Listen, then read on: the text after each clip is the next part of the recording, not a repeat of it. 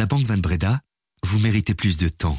Plus de temps libre pour écouter le brief pendant que nous nous chargeons activement de votre liberté financière. Banque Van Breda. Bonjour, nous sommes le mercredi 7 février et voici notre regard sur l'actualité, l'essentiel pour celles et ceux qui ont l'esprit d'entreprendre. Le brief de l'écho.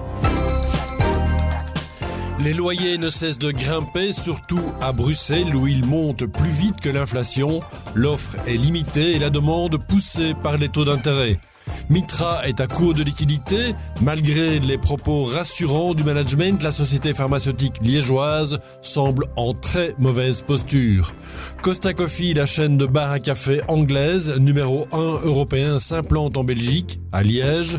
D'autres ouvertures dans les endroits de grande fréquentation sont prévues. Je suis Laurent Fabry. Bienvenue dans le brief. Le brief, c'est info, dès 7 heures. 1249 euros, c'est le montant moyen d'une location à Bruxelles. Fédérial, la Fédération des agences immobiliers francophones de Belgique, vient de publier son baromètre des loyers 2023 et elle constate une très forte augmentation des loyers sur les deux dernières années. Alors deux raisons à cela.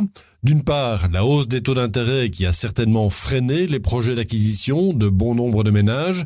Ils ont dû alors se tourner vers la location, ce qui a augmenté la demande sur le marché. D'autre part, la Fédération pointe certaines politiques des gouvernements qui auraient découragé les investisseurs immobiliers et limité l'offre des biens mis en location on parle par exemple du moratoire hivernal ou des restrictions en matière d'indexation des loyers. À Bruxelles, où plus de la moitié de la population est locataire, on peut même parler d'une crise aiguë du logement. L'écart se creuse avec les régions wallonnes et flamandes où les hausses sont moins élevées. 4% en Wallonie, 6% en Flandre contre 8% et plus à Bruxelles pour 2023. Que va-t-il advenir de Mitra? L'entreprise biopharmaceutique liégeoise a annoncé mardi matin qu'elle ne disposait plus que de quelques semaines de liquidité, un mois tout au plus.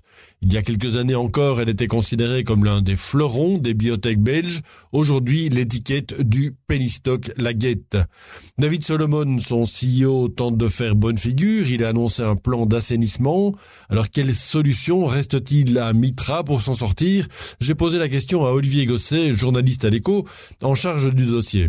On peut dire maintenant que cette fois-ci, Mitra est réellement au pied du mur avec un mois de cash, ils n'ont plus beaucoup de, possibilités. Alors ils ont fait état de toute une série de solutions qui euh, sont à l'examen. Le problème, c'est que ça fait euh, plus d'un an, un an et demi que Mitra ne cesse de dire que ces solutions sont dans le pipe, qu'on va les développer, qu'elles vont aboutir. Or, parmi ces solutions, on sait, il y a un fameux accord avec le Donesta aux États-Unis qui se fait toujours attendre.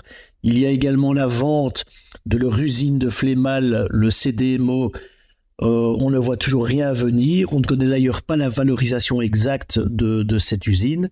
Alors le CEO de Mitra, David Solomon, se montre euh, toujours optimiste en disant qu'on va trouver une solution, que les solutions sont sur la table. En attendant, on ne voit rien venir et c'est là sans doute qu'est le problème. Pour rappel, Mitra emploie environ 270 personnes à Liège. Mitra n'est d'ailleurs pas la seule à connaître de sévères turbulences. Son fondateur, François Fournieri, risque aussi la chute. Un procès est en cours pour délit d'initié. On lui reproche d'avoir transféré 800 000 euros à Samuel Di Giovanni, fondateur de Protection Unit. Celui-ci aurait ensuite investi cet argent dans des actions Mitra peu avant que des annonces officielles fassent bondir les cours de l'action de la biotech belge. Ses avocats ont plaidé l'absence de preuves et ont tenté de reporter les soupçons vers Samuel Di Giovanni. Contrairement à ce que pense le parquet, François Fournieri n'est pas le personnage central de ce dossier, ont plaidé Marc Dalle et Philippe Culot, les deux avocats qui défendent l'homme d'affaires.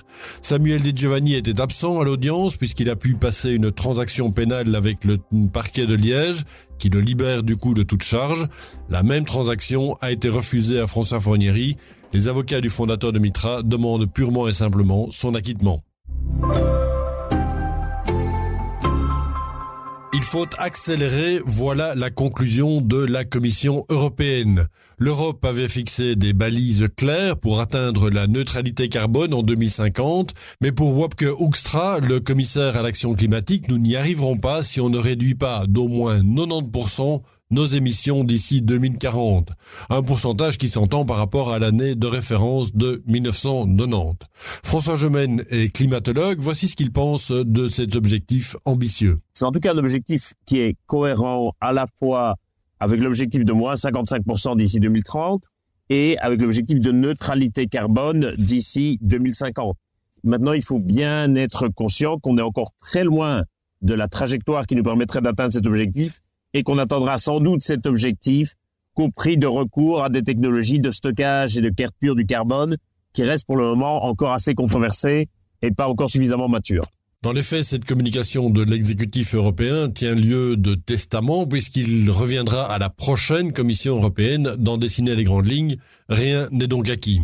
Bien sûr, on voit qu'il y a aujourd'hui, dans la plupart des pays européens, un important ressac, parfois de nature populiste, mais pas toujours, contre les normes environnementales et c'est sans doute la raison pour laquelle euh, les objectifs qui sont annoncés aujourd'hui prennent la forme d'une simple déclaration politique et ne sont pas encore contraignants. On voit mal comment la Commission aurait pu s'engager sur des objectifs qui allaient forcément engager euh, la prochaine Commission. Et donc je comprends d'une certaine manière la prudence de la Commission européenne. C'est déjà en soi assez courageux d'avoir maintenu le cap et de ne pas avoir choisi un objectif moins ambitieux comme on pouvait le craindre.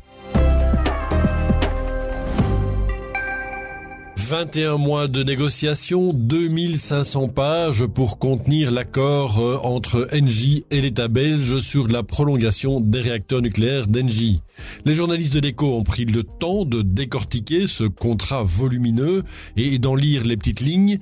Euh, si les grands principes étaient connus, il y a quand même quelques surprises. La première, ce sont les délais très serrés avec lesquels le gouvernement va devoir œuvrer.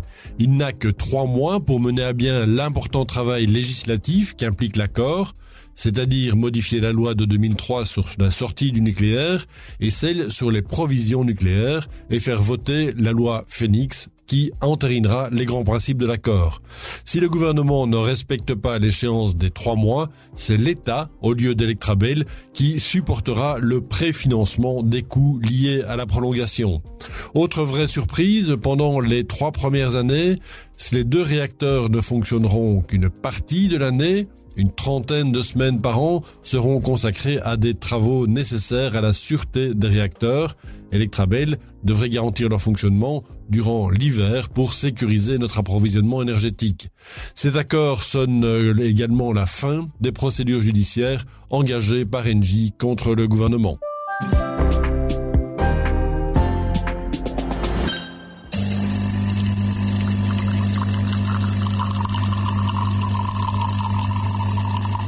Une nouvelle odeur de café flotte dans les allées passantes de la gare de Liège et pas n'importe laquelle, celle de Costa Coffee.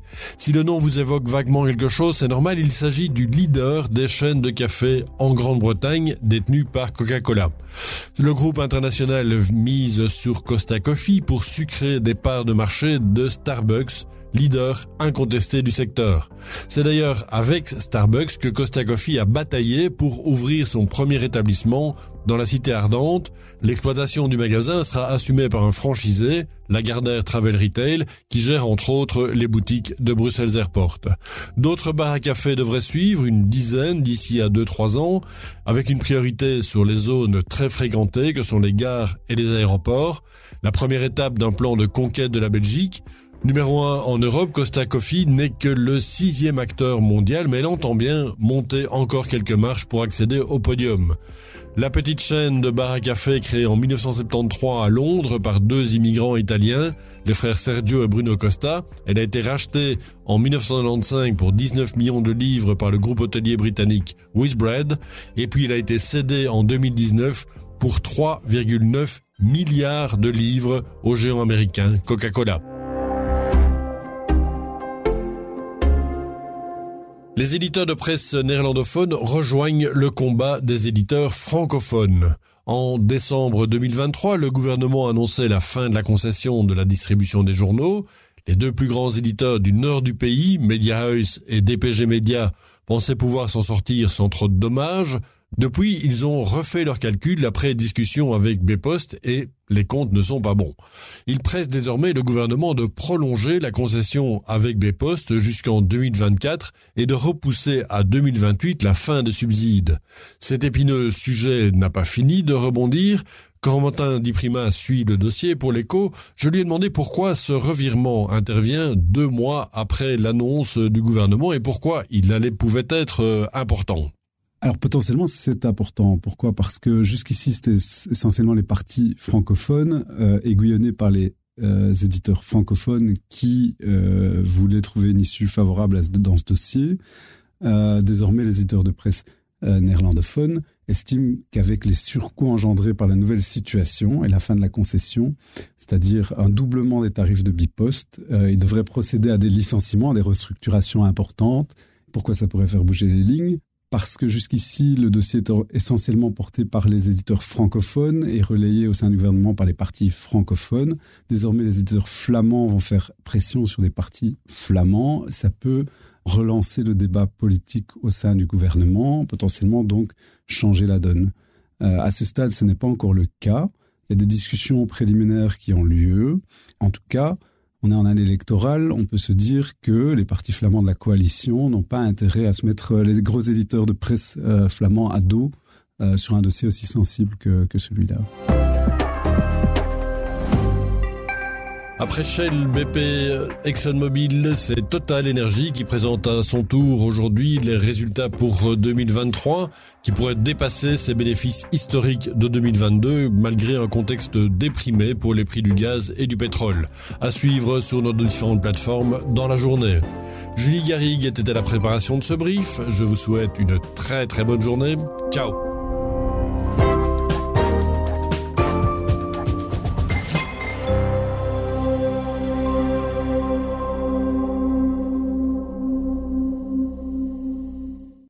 la Banque Van Breda, vous méritez plus d'équilibre, plus d'équilibre financier, plus d'équilibre financier pour vous et votre entreprise pour pouvoir vous concentrer sur votre équilibre vie professionnelle, vie privée.